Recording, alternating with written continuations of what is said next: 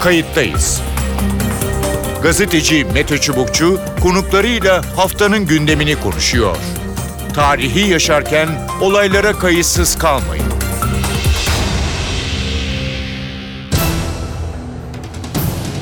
İyi günler bir kayıttayız programıyla daha karşınızdayız. Tarihe ışık tutmak ve olan biteni anlamak için önümüzdeki dakikalarda sizlerle birlikte olacağız. Ben Mete Çubukçu, editörümüz Sevan Kazancı. Bu hafta toplum vicdanını yaralayan bir konuya odaklanacağız. Son dönemde Türkiye'nin farklı noktalarından gelen çocuklara yönelik cinsel istismar haberleri infiale neden oldu. Hükümet caydırıcılığı arttırmak ve iyi hal indirimlerinin önüne geçmek için bir komisyon oluşturdu. O komisyon ilk toplantısını yaptı. İstismara karşı eylem planında önce 28 ildeki çocuk merkezi sayısının arttırılması ele alındı. Bu arada kimyasal hadım, elektronik kelepçe konuları gündeme geldi. Ayrıca kamu spotları toplumun bilinçlendirilmesi gerektiği konusunda mutabık kalındı. Kayıttayız bu hafta çocuklara yönelik cinsel istismar konusunu ele alacağız. Çocuklarımızı nasıl koruyacağız? Ailelere düşen görevler neler? Caydırıcılık nasıl sağlanır? Bu sorulara yanıt arayacağız. İki konuğumuz var. Kayıttayız'ın konuğu uzman psikolog Duygu Barlas. Duygu Barlas, NP İstanbul Beyin Hastanesi çalışanlarından. Merhabalar. Hoş geldiniz programımıza. Hoş bulduk. E, tatsız bir konu ama e, gerçekten evet. toplumun e, büyük bir kısmını e, ilgilendiren e, hı hı. ve çok ciddi önlemler alınması gereken bir konu. Evet. Bir uzman psikolog olarak e, bu tür durumlar nasıl ortaya e, çıkar ya da e, çıkması için e, çocuğa nasıl e, yaklaşılır e, bu tür durumlarda? E, sizden önce bilgileri alalım. Buyurun. Öncelikle böyle bir konuda konuşmak için bana fırsat verdiğiniz için çok teşekkür ederim. Kısaca cinsel istismarı e, tanımlayayım. Buyurun. Cinsel istismar dediğimiz şey çocuğun fiziksel ve psikolojik sağlığına, bütün e, fiziksel bütünlüğüne, psikolojik bütünlüğüne yapılmış olan saldırı olarak nitelendirilebilir. Hı. Her çocuk aslında kendi özelinde farklı belirtiler e, gösterebilir cinsel istismar sonrası ama eğer bir genellemek, genel paydada e, aktarmak gerekirse hı hı. E, özellikle sık sık kabus görmeleri, evet. e, sık sık ağlama nöbetlerinin olması, uyku bozuklukları, iştahta azalmaların olması, aynı öfke patlamalarının olması ve yine özellikle yaşlarıyla uyumlu olmayan cinsel içerikli davranışlarının veya sözlerinin olması en önemli belirleyiciler arasında yer almaktadır. Hı hı. Ama dediğim gibi e, bu her çocuğun özelinde değerlendirilmelidir. Her çocuk farklı tepkiler verebilir. Bir çocuk içe kapanıp evet. e, hayata küserken, hiçbir şey anlatmazken bir çocuk aşırı davranışlar sergilemeye başlayabilir. Akranlarıyla arası bozulabilir ve hatta öğretmenleriyle arası bozulup akademik performansında düşüşler yaşayabilir. Evet. Dediğim gibi her çocuğun özelinde değerlendirilmesi gereken evet. bir şeydir. Hı-hı. Bir yandan çocuğun vermiş olduğu belirtiler vardır. Hem bedeni üzerinde hem sözel olarak. Evet. Bir taraftan da okullarda yaptıkları resimler, oynadıkları oyunlar özellikle anaokulu çağındaki çocukların oyunlarından çok rahatlıkla anlaşılabilir. Hı hı. Daha cinsel içerikli oyunlar görebilirsiniz veya yaşıyla uyumlu olmayan cinsel içerikli oyunlar olabilir. Evet. Yaş grubu birazcık daha büyüdükten sonra resimleriyle bunu yansıtabilirler veya çok güvendikleriyle bir arkadaşlarıyla paylaşabilirler, rehber hocalarıyla paylaşabilirler. Dediğim gibi yani yaş büyüdükçe, küçüldükçe aslında gösterilen tepkiler farklılaşabiliyor. Evet. Peki şunu sormak istiyorum ikinci olarak. Taciz, e, istismarı nasıl e, tarif ediyoruz e, ve hangi davranışlar e, bu kategoriye girer? Yani e, bedenle doğrudan ilişkili bir şey anladığımız kadarıyla. E, şöyle aslında e, toplumda direkt çocuğa dokunmak, bedenine dokunmak şeklinde cinsel istismarı tanımlıyorlar ama istismar dediğimiz şey diğer istismar türleri içinde cinsel istismar için de çok geniş bir skala. Evet. E, çocuğa herhangi uygunsuz, yaşıyla uyumlu olmayan bir film izletilmesi. Evet. E, çocuğun e, çocuğa sözel olarak bir tacizde bulunulması, çocuğun bedenine dokunulması çocuk istemeden evet. e, veyahut e, annenin babanın veya iki tane yetişkinin çocuğun gözlerinin önünde uygunsuz bir e, şekilde davranması bunların her biri istismara girer. Yani illa çocuğa dokunulması, bedenine bir şey yapılmasına Hı-hı. gerek yok. Sözel olarak yapılan şeylerde indirekt yollarla yapılacak olan her şey aslında istismara girer. Cinsel istismar olarak yorumlayabiliriz. Evet.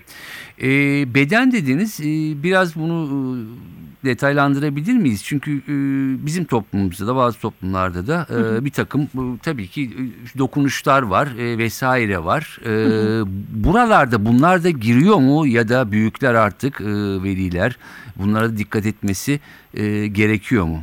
Tabii ki bu çok önemli bir konu. Çocuğun bedenine anneden, babadan ve annenin babanın uygun gördüğü genellikle tıbbi ekip doktor olabilir veya hı. hemşire olabilir. Evet. Onlar da zaten annenin babanın gözetiminde dokunmalılardır. Aslında dokunulmaması gerekiyor. Çocuktan izin alınmadan, gerçi hı. çocuk izin verse bile Evet. e, bunun yapılmaması gerekiyor. Çünkü çok mahrem bir şey bedenimiz bizim ve o alana girilmemesi gerekiyor. Bizim toplumumuzda çok yaygın. Genelde doğu toplumlarında e, çok sık çocuğa sarılınabiliyor, Evet. okşanabiliyor, öpülebiliyor. E, bunu babaanne, anneanne, amca, hala, dayı hiç fark etmez. Aslında bunlar anneden babadan izin alınmadan Hı hı. yapılmaması gereken şeylerdir. Hatta çocuktan da izin alınmadan yapılmaması gereken şeylerdir. Mümkün olduğunca çocukla diğer kişiyle mesafe olması gerekiyor. Evet. E, bu bizim kültürümüzde bazen atlanabiliyor. Evet iyi niyetle yapılabiliyor. Hı hı. E, ama çok da hoş olan, çok da tasvip ettiğimiz, onayladığımız bir tutum değil bu. Anladım. Peki o zaman e, önlemlere e, ya da e, ne yapılacağına e, isterseniz gelelim. Bir okullarda ne yapılması gerekiyor? İki ailede, üç genel olarak nelerin yapılması gerekiyor? Bir cinsel istismar olduğunda yapılacak şeyler başkadır ve önlem aşamasında yapılacak şeyler başkadır. Önlem açısından bir kere kesinlikle çocuğun eğitim verilmesi gerekiyor. Çocuğun eğitilmesi gerekiyor bu Evet. konuda. Çünkü bu ayıp, günah konuşulmaması gereken bir konu değil. Evet. Çocuğa nerelerine dokundurabilirsin, nerelerini dokunduramazsın, nereler senin için özel, anneden babadan başka kimse dokunamaz, öğretmenler dahil. Bunlar hem öğretmenler tarafından hem de anne baba tarafından çocuğa öğretilmelidir. Bu Evet. önlem açısından çok önemli. Hı hı. Ee, ancak olay yaşandıktan sonra, cinsel istismar yaşandıktan sonra da ilk yapılacak şey çocuğun tekrardan güvenliğinin sağlanmasıdır. Bu ne demek? Hı hı. İstismara uğradığı ortamdan kesinlikle uzaklaştırılmalı. İstismar eden kişiyle de bağlantısı kesinlikle kesilmelidir. Hı hı. İkinci adımda yapılacak şey e, çocuğu yargılamadan dinlemek, Evet. onu anlamak, duygularını boşaltmasına, e, söylemesine izin vermek olmalıdır. Hı hı. E, ve eğer e, belirtiler halen devam ediyorsa çeşitli uyku bozuklukları, iştah bozuklukları veya duygu durum bozuklukları hemen bir profesyonelden yardım alınması gerekmektedir. Hı hı, evet. Ee, peki e, zaman zaman şöyle olabiliyor mu? Evet etrafta ya da toplumda e, ne bileyim bunu e, gizlemek, e, işte hani e, küçük düşmemek ya da işte ayıp olur diye e, bunu saklamak nelere yol açabilir? Ee, bir kere bunu saklamak çocuklarda şöyle bir şey olabilir. Ben buna izin verdim. Bu çok ayıp bir şey. Bu benim ayıbım ve burada suçlu olan benim. Evet. Böyle düşünceler yaşartan bir çocuk ileriki döneminde, yetişkinlik döneminde geçtiğinde kendi benliğiyle ilgili veya çevresiyle, dünya ile ilgili çok da olumlu olmayan düşünceler içerisine girecektir. Hı hı. Ve bu çok da olumlu olmayan düşünceler ve bu suçluluk duygularıyla beraber çeşitli psikiyatrik bozukluklar baş gösterebilir. Depresyon gibi, duygu durum bozukluğu gibi, cinsel kimlik karmaşası gibi e, birçok psikiyatrik bozukluğa sebebiyet verebilir. Bunun aslında saklanması değil, bilakis çocuğa güvende olduğunu hissettirerek açıklığa kavuşturulması gerekiyor. Çünkü bu ayıp, günah gibi bir şey değil. Bunun Evet. söylenmesi gereken bir şey. Çünkü bu bir suç Evet. Ve bu çocuğun suçu değil. Yani ailelere, eğitimcilere, öğretmenlere Kesinlikle. e, çok önemli e, görevler e, düşüyor E, Evet. ve herhalde okulların e, yani neredeyse bütün okullarda e, bu tür bir yaklaşım eğitimi e, çocuklara e, verilmesi gerekiyor değil mi? Evet aynen öyle. Hem okullarda ilk önce yapılacak yer aslında annenin babanın yanı. Evet. Ee, yaklaşık 4-5 yaşlarıyla itibaren çocuğa bunlar anlatılabilir. Okul dönemine geçtikten sonra da öğretmenler, yetkili bu konuda özel eğitilmiş öğretmenler zaman zaman dönem dönem çocuklara yaşlarına uygun olarak kısa kısa e, demeçler verebilirler. Bunlar anlatılabilir. Bu aslında saklandıkça, bastırıldıkça engellenen bir şey değil. Bilakis bilinç, bilinç arttırıldıkça, bilinçlenme arttıkça bunun istismar, cinsel istismarın olma ihtimali düşecektir. Peki. O yüzden saklanmaması gereken bir konu. Peki. Çok teşekkür ediyorum. E, Uzman psikolog Duygu Barlas sorularımızı yanıtladı. Sağ olun. Teşekkürler. Kayıttayız'ın konuğu avukat Seda Akço. Ee, Seda Akço e, özellikle e, istismar konusunda cinsel taciz e, konularında e, önde gelen isimlerden e, birisi. E, hoş geldiniz programımıza. Hoş bulduk. E, tabii ki e, olayın hukuki boyutunu sizinle e, konuşacağız. Seda Hanım şimdi mevcut durumu yasal olarak e, çocuklara karşı cinsel taciz ya da istismar dediğimiz e, konuyu da e, nedir e, mevcut durum? Ee, şimdi yasal olarak çocuğun cinsel istismarı e, diye ayrı bir suç tanımlanmış durumda 2005 yılında Evet. e, Türk Ceza Kanunu'nda. Fakat 15 yaşına kadar olan çocuklar bakımından mağdur olduklarında e, çocuğa yönelik her türlü cinsel istismar eylemi çocuğun cinsel istismarı sayılıyor.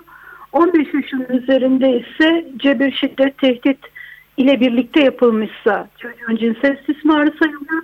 Cebir şiddet yoksa reşit olmayanla cinsel ilişki suçu sayılıyor. Yani 18 yaşından küçükler ve yönelik yetişkinlerden e, 18 yaşından küçüklere yönelen her türlü cinsel içerikli eylem suç ama çocuğun yaşı ve eyleme e, şiddet eklenip eklenmemesine bağlı olarak suçun adı değişiyor. Ve E, ceza miktarı da Anladım. değişiyor. E, o, e, 15 yaş olunca e, istismara girmiyor mu yani şu an? 15 yaş olunca istismara girmiyor değil.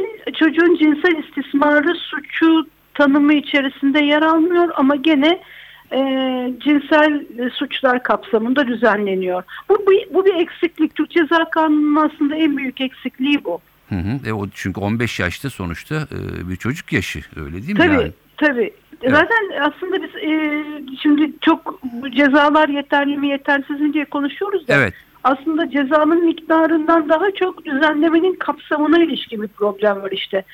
Cezanın miktarı da buna bağlı olarak bir sorun oluyor. Çünkü e, bahsettiğim gibi 15 yaşa bağlı olarak bir ayrım yapılmış olması bir sorun. Hı hı. E, çünkü böyle ayrım yapınca 15 yaşın üzerindeki çocuklar bakımından cebir şiddet tehditin varlığını ispat gibi bir sorun çıkıyor. Bu Hı. problem oluyor tabii yargılama e, da. Halbuki e, eğer fail bir yetişkinse Evet. çocuğun ebeveyni, öğretmeni gibi birisi ise o takdirde e, bunların hepsinin çocuğun cinsel istismarı suçu içerisinde tanımlanmış olması Evet. gerekiyor. Hı hı. Bu ayrımın giderilmesi e, sorunun çözümüne önemli bir katkı sağlayacak. Evet. Bir başka sorunda Yani bir dakika oraya bir virgül koyun. Yani sonuçta e, bu yeni tartışılan cezaların arttırılması aslında e, cezalar yeteri kadar ceza var ama uygulama farklı diyorsunuz. Ya, yanlış anlamadım değil mi? Yani bu 15 bunu bir kere söylüyorum. Bu dediğiniz doğru. Yeterli ceza var ama uygulamada bir sorun var. Peki buyurun. Ama ceza kanununda da düzenlemede problem var.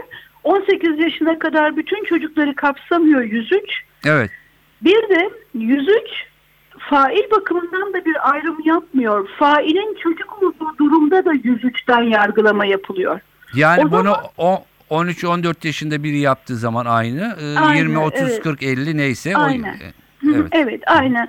Aynı. Problem de burada zaten. Çünkü o zaman kanundaki cezaların miktarını konuşurken aynı zamanda çocuklar arasında, ergenler arasındaki e, yakınlaşma vesaire davranışları da konuşmuş oluyorsunuz. Tabii anormal bir şey çıkıyor ortaya. Anladım. O yüzden ikinci olarak yapılması gereken de akranları 103. madde kapsamı dışına çıkartmak. Anladım. Yani failin çocuk olduğu durumları 103'ün dışına çıkartır. Failin yetişkin olduğu durumların hepsini çocuğun cinsel istismar sayarsak sorunu daha kolay çözebileceğiz. Peki. Ee, yeni tartışma konularına bir geleceğim ama e, bir de bu iyi hal e, indirimi diye bir şey var. E, iyi halden indirim nasıl e, yani hem bu suçu e, işliyor hem de iyi hali nasıl e, olabiliyor? Ee, bunu e, bunu şeye sormak lazım tabii. Yargılama makamlarına sormak lazım ve aslında şeyleri de e, bu, bu kararları da araştırmak lazım. Evet. E, neden hangi durumları yargılama makamları iyi hal sayıyor Hı hı. Ve indirim uyguluyor bakmak gerekiyor. Ee, ne zamanlar uygulamış ne zaman uygulamamış. Aslında genel olarak şöyle bir durumdan hareket Evet. ediyor yargılama makamları. Toplam cezaya bakıyor ve bunun genel ceza politikası içerisindeki yerine bakıyor. Yani o kişiye hükmedeceği toplam cezaya bakıyor. He. Bir de e, genel e, olarak bütün suçlar bakımından hükmedilen cezalara bakıyor ve bir adalet sağlamaya çalışıyor. Bu, bu eğer adaletsiz bir duruma varıyorsa cezanın hükmedeceği toplam cezanın miktarı Evet. bu sefer elindeki indirim olanaklarını kullanmaya başlıyor ki kendisince o dengeyi bulsun. Hı hı. İşte bu nedenle de zaten aslında kanunda cezanın miktarını arttırmak uygulamada sonucu değiştirmez. Değiştirmiyor. Yani yeni bir şey Tam oldu. tersine bir etki doğurur. Şimdi bakın ben e, yani hakim olduğum siz kendinize hakim varsayın. Adam öldürmeden birisini öldürmekten gelmiş birine vereceğiniz ceza 20 yıl ise Evet. e, il- te- cinsel istismardan gelen birisine 36 yıla hükmetmemek için Hı hı. elinizdeki indirim imkanlarını kullanıyorsunuz bu durumda. hı. Bir de tabii bunun yanında da toplumsal bakış açısı kısmı var. Yani sırf bu değil bu Evet. iyi halin uygulanmasına neden olan. Bir yanı bu.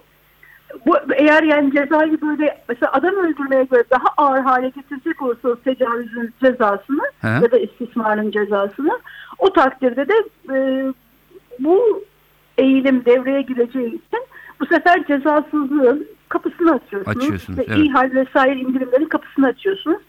Bu nedenle genel ceza politikasıyla uyumlu olmak zorunda Evet. ve bu nedenle kanunda yazılan ceza miktarından daha çok bizim hükmedilen cezaya bakıyor olmamız lazım. Hı hı. Neden iyi hal uygulanıyorum bir başka gerek ya da daha doğrusu iyi hal uygulanmalı tabii. Yani sanık lehine olan her şeyin uygulanması temel hak. Hı hı. Ama doğru takdir yetkisiyle uygulanıyor mu uygulanmıyor mu tartışma orada. Neden iyi hal uygulamasındaki takdir yetkisinin doğru olmadığını düşünüyoruz. Bu izlenimi veren şeylerden bir tanesi de aslında toplumsal bakış açısı. Ee, Yani suç gibi görülmüyor mu bu durum? e, suç gibi görmüyor, toplum da görmüyor çünkü değil mi? 30 yaşındaki bir adam 15 yaşındaki bir kız çocuğuyla evlenmeye talipse toplum bunun çocuk, çocuğun cinsel istismarı olduğunu kabul etmiyor. Kabul etmiyor diyorsunuz. Çünkü Evet. böyle olunca hakim de ben aslında efendim öğrencimle evlenmek niyetindeydim diye gelen ha- öğretmen için bu ne e, garip bir şey, kabul edilemez bir şey diye bakmıyor. E, evlenme niyetindeymiş ya iki yaş daha büyüse evlenseler problem kalmayacak. Şimdi ben dolayısıyla 30-40 yıl hapis cezası verip bütün düzeni bozmayayım diye bakıyor. Toplumdaki Evet. çocuğun cinsel istismarına yönelik e, kabul alanı oluşturan e, bakış açısı da hakimi etkiliyor. Evet, bu o da o hakimin ço- toplumun üyesi. Çocuk gelinler diye hep bahsettiğimiz e, durum Evet. bu buradan da kaynaklanıyor anladığımız kadarıyla biraz böyle. Bu bu bakış açısı hem erken evliliklerden oluyor ama hem de erken evlilikler erken evliliklere olanak tanınıyor olması hakimlerin bu bakış açısının da sürmesine neden oluyor. Çok yanlış bir şey gibi duruyor. Evet. Çok yanlış bir şey. İşte o yüzden zaten e, bu bakış açısıyla mücadele etmeden Hı hı. ve erken evlilikler konusundaki yaklaşım, toplumsal yaklaşımla mücadele etmeden çocuğun cinsel istismarıyla mücadele etmek mümkün değil Türkiye'de. Evet. Peki. Ee, birkaç Tabii, da- buyurun Her, buyurun devam her şey, her- bütün cinsel istismarlar bu kapsamda değil ama Tabii. e, Tabii. Bu da bir bir bölümünü bu da oluşturuyor. bir bölümü evet. Peki. Şunu sormak istiyorum. Ee, yine e, bu konu çerçevesinde gündeme gelen uygulanıp uygulanmayacağı şu anda e, belli değil. İşte elektronik kelepçe, kimyasal hadım gibi bir takım e, başlıklar e, var. E, muhtemelen hepsinin tabii ki uzmanlık alanları e, farklı uzmanlık alanlarına e, e, denk geliyor, hitap ediyor. Bunlar e, nedir? Yani e, hukuken, ceza hukukunda önleyici olur mu sizce? E, en azından sizin çalıştığınız alan kapsamında. Buyurun. Şimdi ceza hukukunda cezaların caydırıcılığı konusu ancak e, sosyal problemlerle ilgili suçlarda özellikle yani sosyal e, probleme e, ilişkin olan e, durumlarda eğer önleyici başka bir müdahale mücadelesi yoksa toplumun, devletin e, sadece ceza verilecek cezadan e, caydırıcılık beklemek doğru değil. Evet. Bu olayda da böyle bir yön var. Hiçbir önleyici tedbir almıyoruz. Hı hı. e, bu olaylara sebebiyet veren bir bakış açısı var. Onunla mücadele etmiyoruz. Verecek olduğumuz cezanın e, olası suçluları caydırmasını bekliyoruz. Bu sistem işlemez çünkü hiçbir suçlu suç işlerken Hı hı. yakalanacağını ve cezalandırılacağını düşünemez, Evet. düşünmez. Zaten düşünecek olan, düşünen kişi de işlemez suçu. Evet. O muhakeme yeteneğini bozan bir faktör var. Bu faktör e, kişisel de olabilir ama toplumsal bir yanı da var. Nasıl olsa yırtılıyor. Yakalansak bile Evet. kurtarabiliyoruz. Ee, deniyor olmasının da etkisi var. Dolayısıyla da iyi bir koruma sistemi ne ek olarak iyi bir adalet sisteminiz yoksa kanunda yazan ceza miktarlarıyla ve cezanın biçimiyle caydırıcılık sağlayamazsınız. Bunu ben söylemiyorum. Zaten bu alanda çalışma yapılıyor her e, bütün dünyada ve dünya söylüyor. O yüzden zaten bu insan hakları kriterleri, ceza hukukuna ilişkin yeni yaklaşımlar Hı hı. ortaya çıkıyor. Şimdi biz bu, bu oturup da şu anda idam mı olsa, hadım mı getirilse diye tartıştığımızda bütün bu bir, birikimi reddetmiş oluyoruz. Evet. Yani çok e, geriye giden bir tartışmayı bir de üstelik sadece e, kişisel fikirle yapıyoruz. Halbuki bu alanda üretilmiş bir sürü bilgi Evet. var. Onların tamamını reddederek tartışmış oluyoruz. Çocuk istismarını önlemek için Hı hı. insan haklarını ihlal eden uygulamalara ihtiyacımız yok.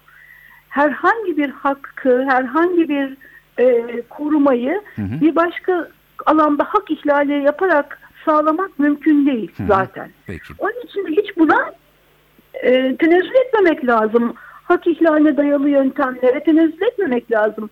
Kaldı ki biz zaten Hı hı. diğerlerini de yapmış, bitirmiş, tüketmiş değiliz.